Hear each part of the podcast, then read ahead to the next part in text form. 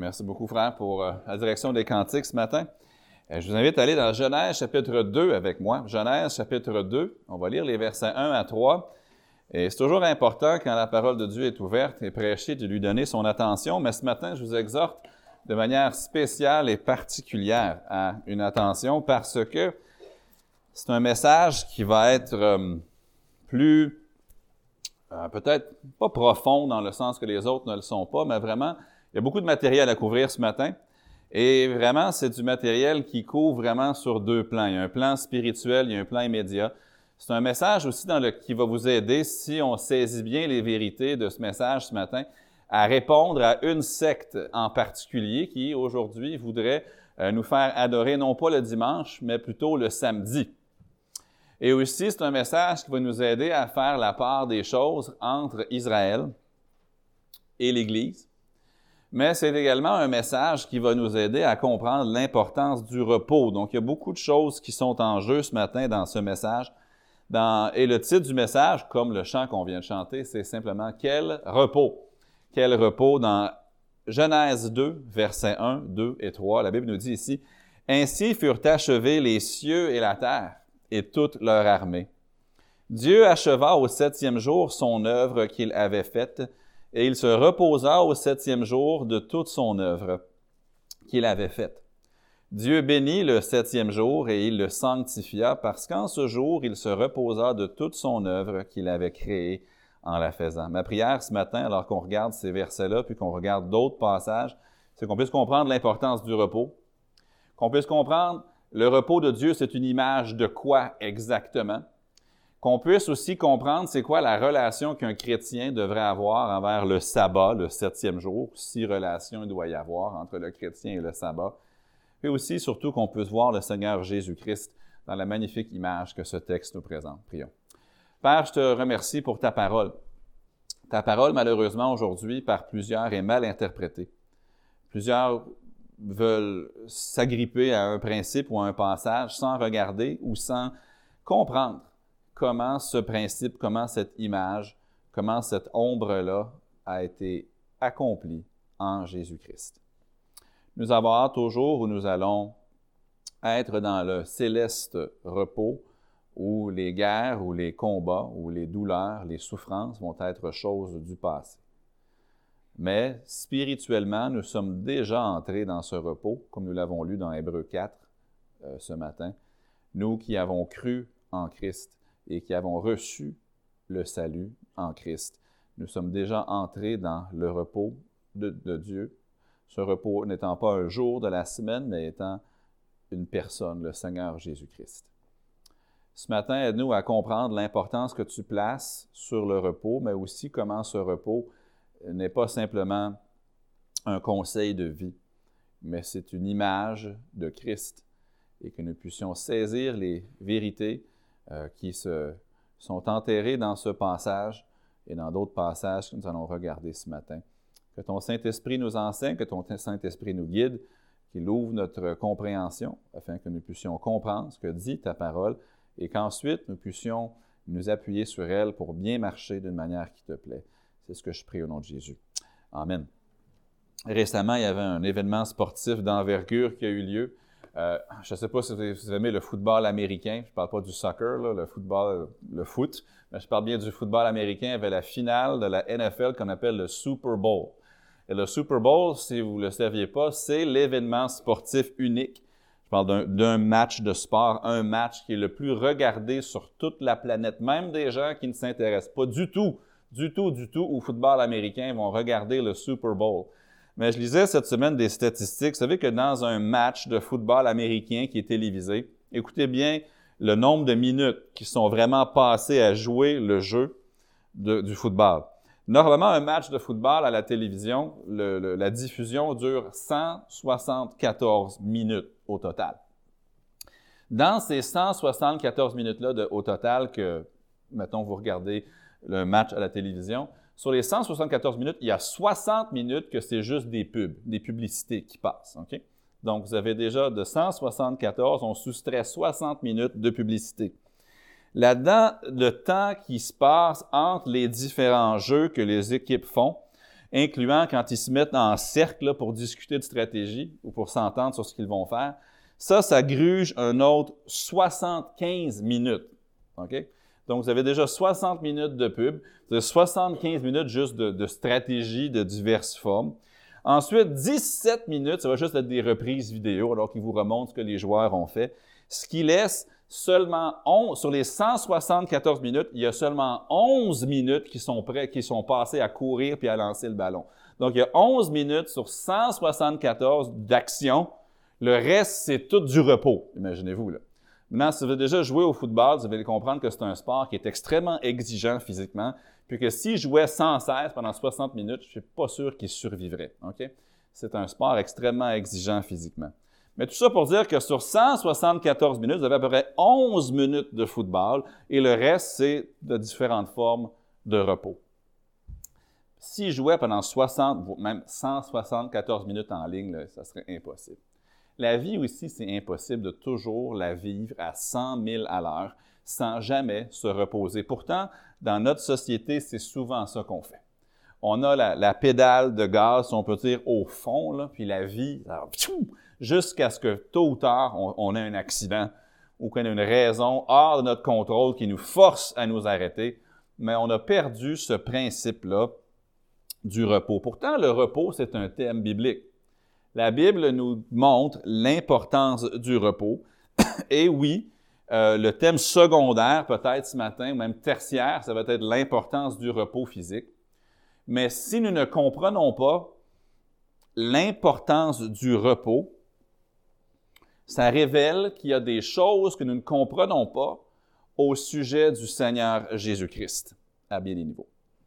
Quelqu'un qui ne sait pas se reposer ne comprend pas entièrement ce qu'il a reçu quand il ou elle est venu à Jésus-Christ. Quelqu'un qui ne sait pas se reposer, généralement parlant, je ne parle pas d'une saison de vie qui peut être occupée ou un événement de vie qui nous force, mais si nous n'arrivons pas à prendre au moins un peu de temps pour le repos, comme Dieu l'a fait ici dans Genèse 1, eh bien, on a manqué quelque chose.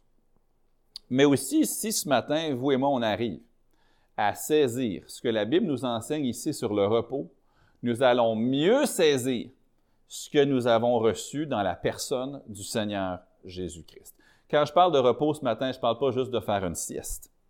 Nous parlons de ce que nous avons spirituellement en Jésus-Christ. Je vous encourage à vous reposer physiquement. Si cet après-midi, vous avez l'occasion de faire une sieste, faites-le, si c'est nécessaire. Mais le repos dans la Bible, c'est une image, une ombre de quelque chose qui était à venir, de quelqu'un qui était à venir, et ce quelqu'un-là, c'est le Seigneur Jésus-Christ. J'ai trois points ce matin, ça va être assez simple, mais il va falloir qu'on reste concentré pour pouvoir saisir ce que la Bible nous dit ce matin. Premièrement, si vous avez le bulletin, j'ai mis les notes pour vous aider à suivre dans le bulletin. Le premier point que j'aimerais vous apporter ce matin, c'est le repos de Dieu on trouve ici dans Genèse chapitre 2 le repos de Dieu. Ça dit au verset 2, Dieu acheva au septième jour son œuvre qu'il avait faite et il se reposa, remarquez, au septième jour de toute son œuvre qu'il avait faite. Dieu bénit le septième jour et il le sanctifia parce qu'en ce jour, il se reposa de toute son œuvre qu'il avait créée en la faisant. Genèse, c'est un livre de commencement. Le mot même Genèse veut dire commencement. On y trouve plusieurs des premières mentions. Euh, Dieu mentionne pour la première fois évidemment la création. Il mentionne pour la première fois le travail. Il mentionne dans Genèse pour la première fois la famille. Il mentionne le mariage pour la première fois. Il y mentionne le péché dans Genèse 3 pour la première fois. Mais il mentionne également le repos. C'est la première mention qu'on a du repos. Le repos de Dieu ici. Mais pourquoi est-ce que Dieu s'est reposé? Est-ce que Dieu était fatigué? Est-ce qu'avoir créé toute chose, ça a fait en sorte que ça a pris tellement d'énergie divine que Dieu était vidé? Non. Est-ce que c'est parce que Dieu avait besoin de vacances? Non. Est-ce que Dieu était essoufflé? Absolument pas. La Bible nous dit dans Ésaïe 40, et le verset 28. Ne le sais-tu pas? Ne l'as-tu pas appris? C'est le Dieu d'éternité, l'Éternel, qui a créé les extrémités de la terre. Il ne se fatigue point Il ne se lasse point. On ne peut sonder son intelligence. Dieu ne se fatigue point. Donc Dieu ne s'est pas reposé le septième jour parce qu'il était fatigué. Il ne s'est pas reposé parce qu'il avait un besoin. Voici ce que je veux qu'on saisisse sur le repos de Dieu. Dieu ne se repose pas pour se soigner. Dieu se repose pour nous enseigner. Hein. Dieu ne se repose pas pour se soigner. Il n'y a pas besoin de soins. Dieu n'a pas besoin de recharger ses batteries. Dieu n'a pas besoin de se brancher à une source, d'énergie pour se remplir. Non, Dieu ne se fatigue point. Il ne se lasse point. Ésaïe 40 et le verset 28. Donc, Dieu ne s'est pas reposé pour se soigner, il s'est reposé pour m'enseigner, pour m'enseigner plusieurs choses. Dieu se repose pour m'enseigner que moi aussi j'ai besoin de repos. Dieu se repose pour me dire, écoute, Éric Léveillé, toi, tu peux penser que tu n'as pas besoin de repos, mais tu as tort. Je te donne un exemple. J'ai travaillé six jours, j'ai tout créé en six jours, j'ai pris le septième jour pour me reposer. Toi aussi, tu as besoin de repos. Dieu se repose aussi pour nous montrer puis je ne passerai pas beaucoup de temps ici ce matin, mais pour nous montrer qu'un travail est complété lorsque nous nous sommes reposés de ce travail-là. Ce n'est pas sain, S-A-I-N, et ce n'est pas sain, S-A-I-N-T, de faire du travail sans jamais se reposer. En fait, c'est être un mauvais gestionnaire de ce que Dieu nous a confié. Un travail est complété quand on l'a fait et quand on s'est reposé de ce travail-là. Travailler, c'est l'activité normale de l'homme et Dieu traite le repos comme la conclusion du travail qui est bien fait. Mais Dieu se repose aussi pour insister qu'il a tout accompli. Imaginez que vous êtes un artiste. Ça fait 15 heures, 20 heures, 40 heures que vous travaillez sur une magnifique toile. Vous venez de peindre la toile. Puis là, qu'est-ce que l'artiste fait quand il a terminé? Le regarde. Il se repose, il s'assoit. Peut-être que c'est dans une autre chose, vous avez terminé le travail, c'est complet. On prend un recul, on s'assoit et on regarde, et comme Dieu le dit, et Dieu regarda, il vit que c'était très bon. C'est Dieu qui dépose son pinceau, si vous voulez, qui dépose son marteau, il s'assoit, il se repose de l'œuvre en, se reposant, il dit, c'est complété. Si vous êtes un étudiant de Saint-Jacques, un étudiant, les étudiants, ils vont souvent faire des, pas des nuits blanches, mais ils vont peut-être se coucher tard parce qu'il y a un projet le lendemain. Et finalement, ils, ils regardent en bas de Microsoft Word, ah, j'ai 1582 mots dans mon document. Je devais soumettre une composition de 1500 mots. J'ai regardé, il n'y a pas d'erreur de grammaire, il n'y a pas d'erreur d'orthographe. J'imprime le document, je le mets dans ma mallette et là, je vais me coucher. Et en allant me coucher, je dis, c'est complet. J'ai terminé mon travail.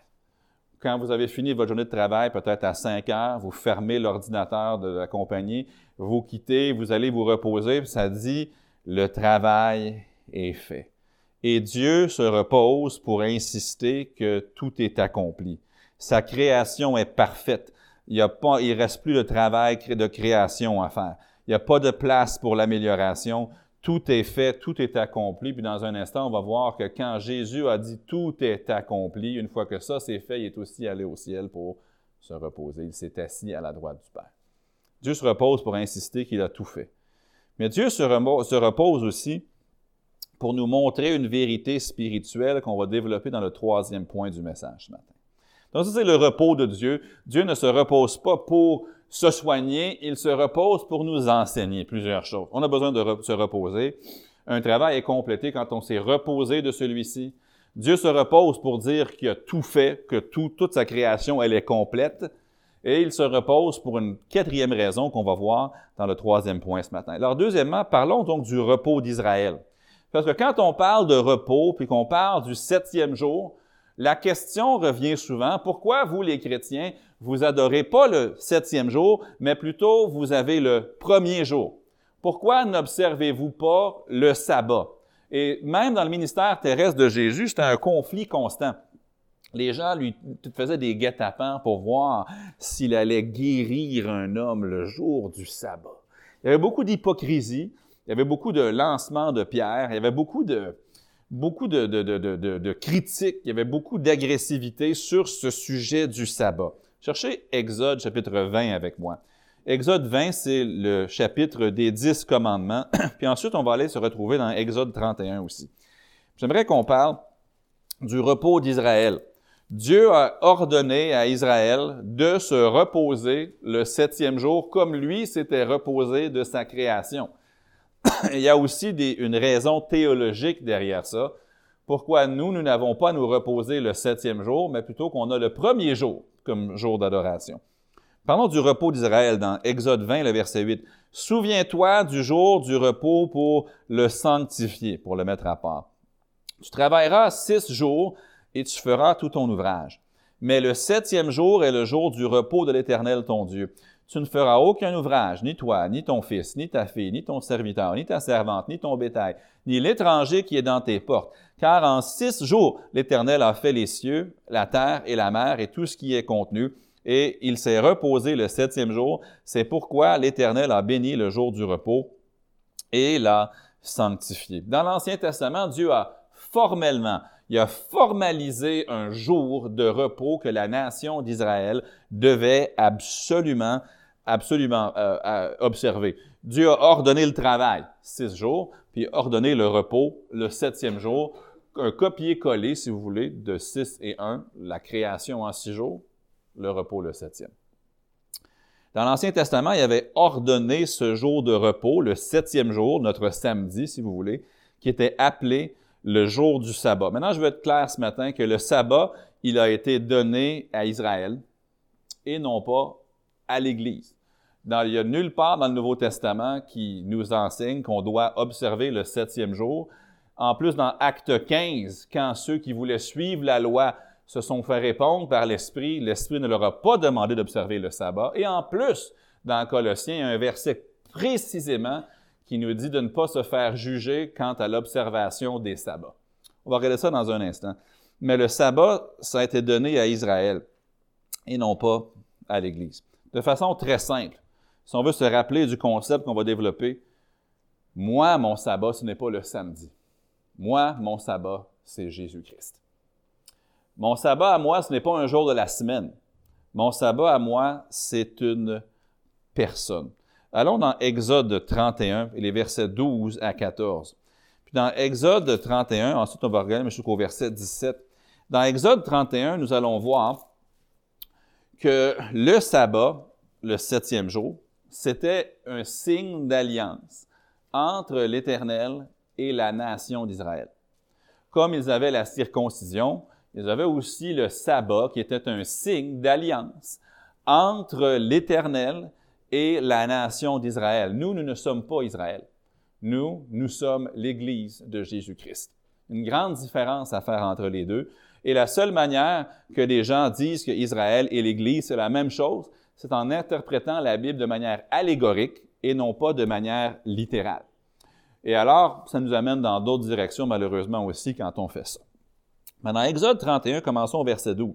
Ça dit, L'Éternel parla à Moïse et dit, Parle aux enfants d'Israël et dis-leur, vous, ça c'est Israël, ne manquerez pas d'observer mes sabbats, car ce sera entre moi et vous, ça c'est Israël, et parmi vos descendants, les Juifs israélites, un signe auquel on connaîtra que je suis l'Éternel qui vous sanctifie ou qui vous met à part. Vous observerez le sabbat car il sera pour vous une chose sainte. Celui qui le profanera sera puni de mort. Celui qui fera quelque ouvrage ce jour-là sera retranché du milieu de son peuple. Remarquez dans ces versets-là qu'il parle précisément aux enfants d'Israël. Il dit, ce sera entre moi et vous, Israël, et parmi vos descendants, un signe. C'est un signe entre Dieu et Israël. Et le but du sabbat ici, c'était, dans ce verset-là, de mettre Israël à part des autres nations, les sanctifier, les mettre à part des autres nations. On avait vu dans Néhémie même. Euh, dans notre série très récente, dans Néhémie, que les ennemis ou les étrangers venaient des fois le jour du sabbat, puis Néhémie a dit, il n'y en est pas question, vous n'allez pas venir ici le sabbat, on ne va pas vous permettre même de passer devant la muraille le jour du sabbat. Et Néhémie était très sévère sur l'observation du sabbat. Mais continuons les versets 15 à 17. On travaillera six jours, mais le septième jour est le sabbat, le jour du repos consacré à l'Éternel. Celui qui fera quelque ouvrage le jour du sabbat sera puni de mort. Les enfants d'Israël observeront le sabbat. C'est bien écrit les enfants d'Israël ici, observeront le sabbat, en le célébrant, eux et leurs descendants, comme une alliance perpétuelle.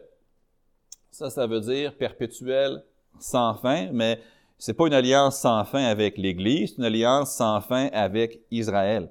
Ce sera entre moi et les enfants d'Israël un signe qui devra durer à perpétuité, car en six jours l'Éternel a fait les cieux et la terre, et le septième jour il a cessé son œuvre et il s'est reposé. Dans les dix commandements, tous les dix commandements, on les retrouve sous une forme ou une autre dans le Nouveau Testament, sauf celui du sabbat.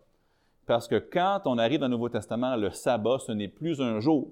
Dans le Nouveau Testament, le sabbat, c'est une personne qui dit, venez à moi, vous tous qui êtes fatigués et chargés, et je vous donnerai du repos. Matthieu 11 et le verset 28. Mon sabbat, c'est pas samedi. Mon repos, à moi, mon sabbat à moi, c'est Jésus-Christ. Et le sabbat, le septième jour, c'était un signe d'alliance entre Dieu et Israël dans mon travail d'aumônier que je fais occasionnellement dans le système carcéral, ça arrive, c'est arrivé deux fois dans les derniers mois qu'on m'a dit Peux-tu rencontrer tel détenu? Puis il est adventiste. Puis dans chaque cas, les adventistes voulaient me voir pour m'essayer de me demander de leur de, parler au directeur de prison pour leur fournir de la viande cachère. Pour faire une longue histoire courte, ce qu'ils veulent faire, c'est qu'ils veulent suivre toute la loi de l'Ancien Testament y inclut le sabbat, y inclut les différentes sortes de viande euh, permises ou non permises. Et ça m'attriste parce que Christ est venu puis il a tout accompli la loi. Puis il nous a donné une meilleure alliance, non pas par le sang des agneaux et des boucs, mais par son propre sang. Et le, le sabbat, ce n'était pas pour l'Église, mais c'est un signe d'une alliance entre Dieu et Israël. Moi, je ne suis pas israélite.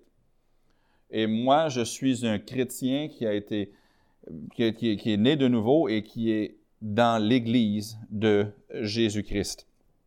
Il existe une forme de doctrine qui s'appelle la théologie de l'alliance, Covenant Theology en anglais, où il croit que Dieu a créé deux grandes alliances. Une alliance des œuvres que Adam aurait brisées. Donc, de la création jusqu'au péché d'Adam, ces gens-là vont dire, ben Adam était justifié tant et aussi longtemps qu'il faisait des bonnes œuvres.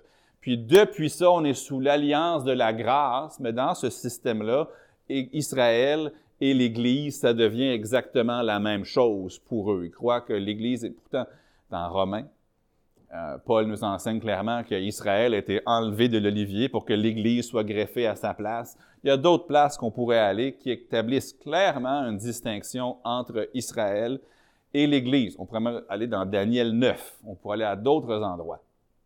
Apocalypse et d'autres endroits. Mais il faut qu'on comprenne que le sabbat, c'était pour Israël et non pas pour l'Église. La seule manière que le sabbat devient pour l'Église, c'est si Israël et l'Église sont deux noms pour la même chose, ce que la Bible n'enseigne pas. Aussi, je veux juste faire un petit commentaire. Dimanche, ce n'est pas le sabbat. Dimanche, c'est le jour du Seigneur. Jour du Seigneur, c'est une expression biblique. Jean l'emploie dans l'Apocalypse, il a été ravi en extase le jour du Seigneur.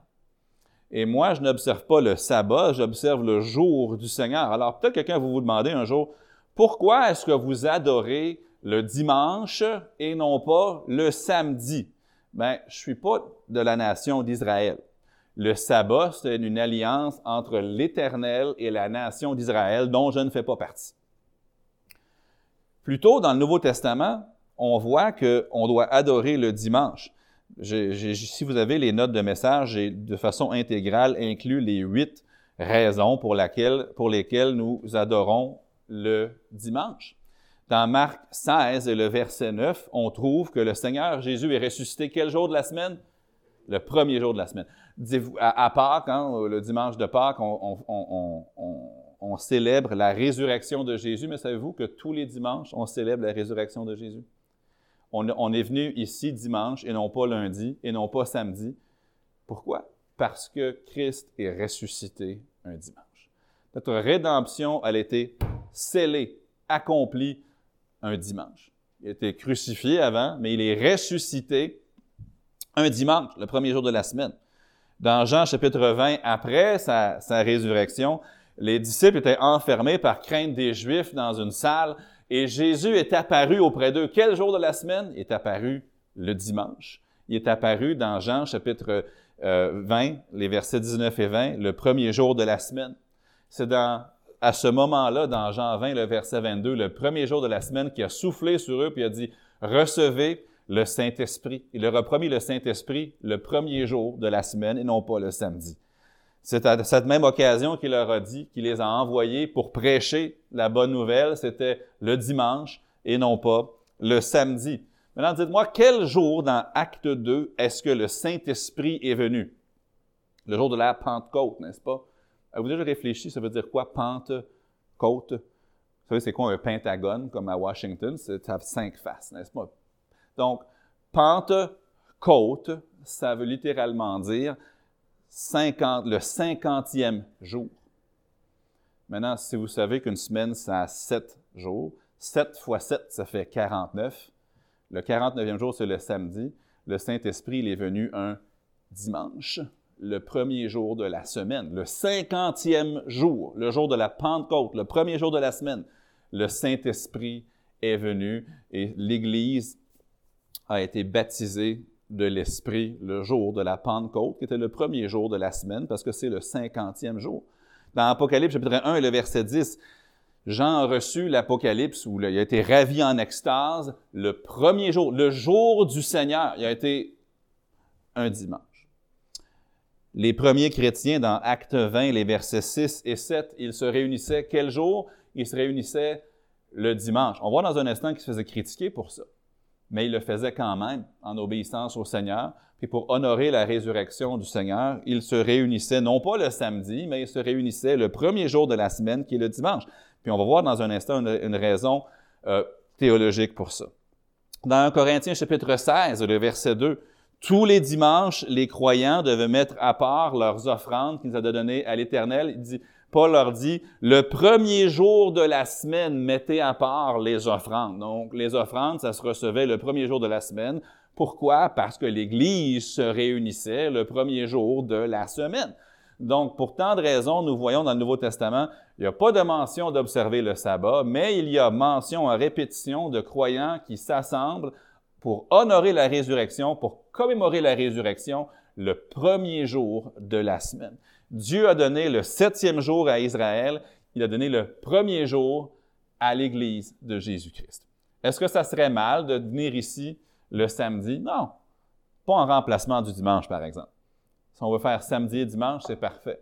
Si vous voulez qu'on fasse une réunion lundi, mardi, mercredi, jeudi, vendredi, samedi, dimanche, on peut le faire aussi.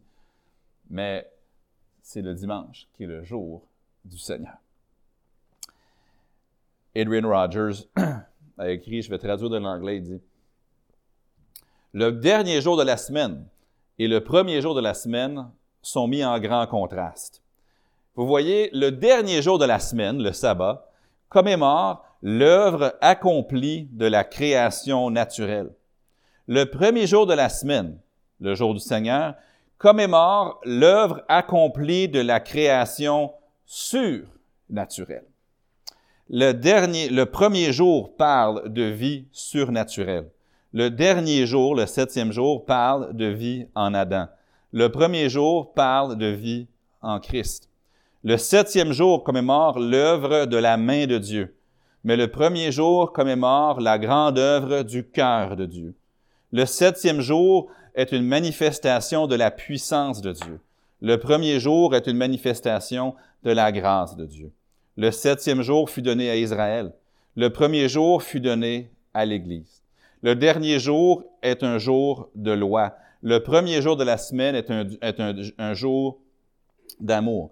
Et ceux qui insistent pour observer le samedi plutôt que le dimanche vivent leur vie du mauvais côté de Golgotha. Moi, je rends grâce à Dieu que j'ai un sauveur qui est venu pour moi, qui est ressuscité pour moi. Il est ressuscité le premier jour de la semaine. Puis quand je suis venu ici un dimanche pour l'adorer conformément au Nouveau Testament, je suis venu et j'en ai un sauveur qui n'est pas juste promis, mais qui est venu et qui est ressuscité et qui aujourd'hui, son œuvre rédemptrice, elle est accomplie et il est assis à la droite du Père. Cherchez Colossiens chapitre 2 avec moi. Colossiens 2, les versets 14 à 17. Il y a des sectes ou d'autres personnes qui veulent nous accuser de briser le sabbat.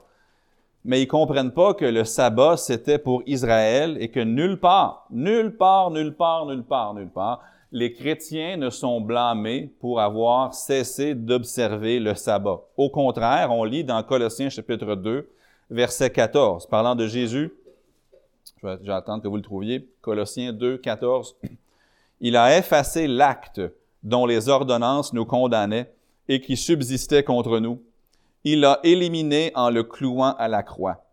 Il a dépouillé les dominations et les autorités et les a livrées publiquement en spectacle, en triomphant d'elles par la croix. Que personne donc, parce que Christ a remporté la victoire à la croix, que personne donc ne vous juge au sujet du manger ou du boire, ou au sujet d'une fête, d'une nouvelle lune ou des sabbats. Christ, en donnant sa vie au calvaire, en ressuscitant, est devenu mon sabbat. Que personne donc ne vous juge au sujet, entre autres, des sabbats. Remarquez le verset 17. C'était l'ombre des choses à venir, mais le corps est en Christ. Supposons que notre frère Jacques Manga avec nous ce matin, je vois son ombre, il est sur le mur. Mais imaginez que je, me dis, hey, wow, ça c'est l'ombre de Jacques Manga. Puis là, je me tourne vers son ombre, je commence à lui adresser la parole. Les gens vont dire, mais Jacques, il est là, là. Tu peux lui parler à lui. Pourquoi tu te préoccupes tant de son ombre quand lui, il est là? C'est la même chose avec le sabbat. Christ est venu. Christ est mon sabbat, puis le sabbat, c'était une ombre, selon ce verset-là, Colossiens chapitre 2, verset 17, des choses à venir, et ça, c'était Christ on doit se préoccuper de Christ, pas de son ombre. On doit se préoccuper de Jésus lui-même. Le sabbat, c'était une ombre, tout simplement, de, des choses à venir, mais le corps est en Christ. Je vous demanderai, quand vous me parlez, regardez-moi dans les yeux, non pas mon ombre. Je vais t'insulter un petit peu. Hein? Et ce qui est important, c'est de se réjouir en Jésus-Christ, pas dans quelque chose qui avait été donné à Israël, comme ombre du Messie qui devait venir, mais plutôt de Christ lui-même. Lorsque tu as Christ, tu n'as plus besoin de regarder son ombre. Terminons ce matin avec le repos du chrétien. On a parlé du repos de Dieu, qui n'est pas pour se soigner, mais qui est pour nous enseigner. On a parlé du repos d'Israël, le sabbat, le septième jour, qui est un signe de l'alliance entre l'Éternel et la nation d'Israël, qui n'est pas la même chose que l'Église. Dieu a donné le septième jour à Israël il a donné le premier jour à l'Église. Maintenant, parlons du repos du chrétien. Le repos du chrétien. Dieu s'est reposé le septième jour pour nous enseigner. Il donne le septième jour à Israël, il donne le premier jour à l'Église. Puis la première création de Dieu, on la lit dans Genèse chapitre 1. Puis dans Genèse 2 et le verset 1, on trouve que ainsi furent achevés. Ça dit, ainsi furent achevés les cieux et la terre et toute leur armée. Ça, c'est la première création. L'autre création de Dieu, on la trouve dans 2 Corinthiens 5, 17. Si quelqu'un est en Christ, il est une nouvelle création. Les choses anciennes sont passées. Voici toutes choses sont devenues nouvelles. Dans Genèse chapitre 2, Dieu a fini de créer la terre et tout ce qui s'y trouve en six jours, puis il s'est reposé le septième jour. Dans le Nouveau Testament, Christ a complété la nouvelle création. Quand Jésus est venu sur la terre, il était clairement à l'œuvre. Il travaillait. Ça dit dans Jean chapitre 5, 17, Jésus leur répondit, Mon Père agit jusqu'à maintenant. Moi aussi, j'agis. Christ était ici, puis il était au travail. Il était à l'œuvre, à accomplir notre rédemption. Mais gloire à Dieu, un jour, Jésus était cloué à la croix du calvaire. Puis il a dit, tout est accompli. La même manière que dans Genèse 2, Dieu a dit, que tout était très bien, puis s'est reposé de son œuvre. La même manière, Jésus à la croix a dit, tout est accompli. Il a rendu l'esprit. Quand Jésus prit le vinaigre, il dit, tout est accompli. Et baissant la tête, il rendit l'esprit. Qu'est-ce que Jésus a fait après que tout était accompli? Eh bien, il est ressuscité, puis il est monté au ciel. Qu'est-ce qu'il a fait une fois rendu au ciel? Il s'est assis à la droite du Père. Pourquoi? Son œuvre, elle était accomplie. De la même manière que Dieu a accompli son œuvre de création, de la même manière, Jésus a accompli son œuvre de rédemption. Et dans les deux cas, c'est suivi d'un repos qui indique que tout est accompli. Tout est accompli. Le chrétien, parce que Christ est venu pour lui apporter le repos, j'ai reçu le repos par grâce.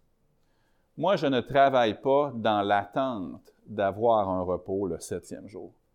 Je travaille parce que Christ est déjà venu me donner mon repos et je travaille suite à ce repos. En passant, le dimanche, ce n'est pas la fin de semaine. Le samedi, c'est la fin de semaine. Si vous voulez être généreux, le vendredi soir, c'est la fin de semaine. Dimanche, ce n'est pas la fin de semaine. Dimanche, c'est le début de la semaine. Pourquoi tu insistes là-dessus? Parce que Christ est venu, puis il m'a donné mon repos premièrement, et ensuite je travaille avec la gratitude d'avoir reçu ce repos. Alors que dans l'Ancien Testament, il travaillait dans l'espoir que le repos, Jésus-Christ, allait venir. Eux, ils travaillaient six jours dans l'attente du repos. Moi, je travaille six jours avec la gratitude du repos que j'ai déjà reçu en Jésus-Christ. Nous nous adorons le premier jour de la semaine. Nous nous reposons le premier jour de la semaine. Ensuite, nous travaillons. Eux, ils devaient travailler pour ensuite se reposer. Mais en Christ, j'ai le repos. Christ est mon sabbat et je ne travaille pas dans l'espoir d'ensuite que Christ va ensuite venir, mais plutôt je mets ma foi dans le fait qu'il est venu, qu'il m'a donné mon repos au départ et ensuite je travaille. Est-ce que vous voyez comment le sabbat puis le jour du Seigneur sont des images de la loi, mais de la grâce? Nous, nous ne travaillons pas dans l'espoir de recevoir le salut, ils étaient sauvés par la grâce dans l'Ancien Testament aussi. Mais ils mettaient leur foi dans quelque chose qui était à venir. Nous, nous mettons notre foi dans quelque chose que nous avons déjà reçu, le sacrifice et la résurrection de Jésus-Christ. Nous nous adorons le premier jour de la semaine dans le repos, dans notre sabbat Jésus-Christ, et ensuite nous travaillons. Eux, ils travaillaient dans l'espoir que le sabbat allait venir. Jésus ne dit pas, Arrêtez de travailler samedi, vous qui êtes fatigués et chargés. Il dit, venez à moi, vous tous qui êtes fatigués et chargés, et je vous donnerai du repos. En somme, ce que Jésus dit, venez à moi. Je vais être votre sabbat. Je vais vous donner du repos. Le sabbat pour nous, c'est Jésus-Christ. L'heure est avancée, je ne vais pas le relire, mais on l'a lu tantôt dans Hébreu chapitre 4 les versets 1 à 6, 1 à 7 même, dans Hébreu chapitre 4. Ça dit, pour nous qui avons cru, nous entrons dans le repos. On entre dans le repos par la foi. Qui est ce repos? Ce n'est pas un jour de la semaine. C'est une personne, Jésus-Christ. Si vous vous êtes repenti de vos péchés pour placer votre foi en Jésus-Christ, vous êtes entrer dans le repos de Dieu. Ça ne veut pas dire qu'on ne doit pas prendre des siestes. Ça ne veut pas dire que ce n'est pas sage de prendre une journée par semaine pour se reposer physiquement. Dieu nous a donné cet exemple-là. Mais le jour du sabbat, le septième jour, ce n'est pas un mandat pour l'Église. C'était une ordonnance, c'était un, signe d'alliance entre l'Éternel et Israël. Les chrétiens au premier siècle n'observaient pas le sabbat. Certains les critiquaient et Paul leur a dit aux Colossiens que personne ne vous juge au sujet du manger, du boire, des fêtes, des nouvelles lunes ou des sabbats. Nous, notre sabbat, c'est Jésus-Christ. Et nous l'honorons le premier jour de la semaine, jour de sa résurrection, jour de l'étampe finale de, la rédemption qu'il nous a fournie. Il est venu, il nous a donné le premier jour de la semaine pour l'adorer ensemble. Mon heure est passée, mais est-ce que, de façon très terre à terre maintenant, physiquement, vous honorez son exemple qui vous dit de vous reposer? Ou est-ce que vous vivez la vie toujours à 120 km/h sans jamais prendre le temps pour le repos? C'est important de prendre le temps pour ce repos. Un travail, c'est complété, selon Dieu, quand tu as fait le travail et quand tu t'es reposé de ton travail pour pouvoir entreprendre autre chose. Il faut se reposer. Dieu ne s'est pas reposé parce qu'il en avait besoin. Il s'est reposé parce qu'il savait que nous, on en aurait besoin pour nous enseigner. Et êtes-vous entré dans le sabbat de Dieu, qui est le Seigneur Jésus-Christ? Je rends gloire à Dieu que je n'ai pas besoin de le servir aujourd'hui dans l'espoir qu'un jour il va venir pour payer ma dette. Je ne le sers pas en regardant vers l'avant au jour où Christ viendra à Golgotha puis il va ressusciter des morts. Je le sers parce qu'il est déjà venu, il a déjà tout fait ça. Et je le sers d'un point de vue, non pas d'espérance, mais de gratitude pour tout ce qu'il a fait pour moi. Et c'est pour ça, entre autres, que j'adore non pas le septième jour, mais le premier jour de la semaine. On commence notre semaine avec le repos. On commence notre semaine avec le jour du Seigneur. Et ensuite, de cela découle notre service qui dure les six autres jours. Parce que notre sabbat, il est déjà venu. Ce n'est pas un jour, c'est Jésus-Christ. J'espère que si vous êtes ici aujourd'hui, que vous n'avez pas le repos de l'âme, vous allez venir à Jésus-Christ qui dit, venez à moi, vous tous qui êtes fatigués et chargés, je vous donnerai du repos.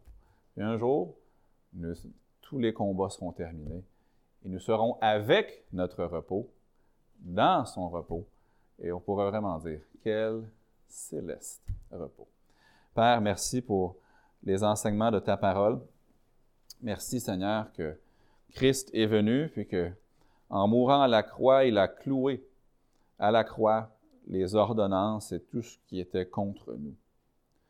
Merci, Père, que dans l'Ancien Testament, nous avons une ombre des choses à venir, mais que dans la Nouvelle Alliance, comme Hébreu le répète souvent, nous avons quelque chose de meilleur.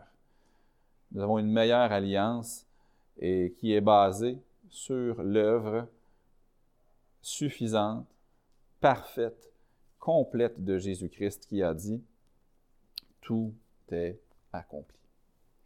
Je te rends grâce que quand tu as créé le monde, tu t'es reposé en disant que tout était bon.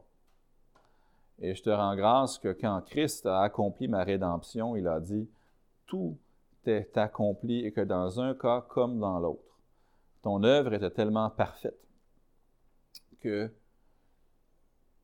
il s'en est suivi un signe de repos.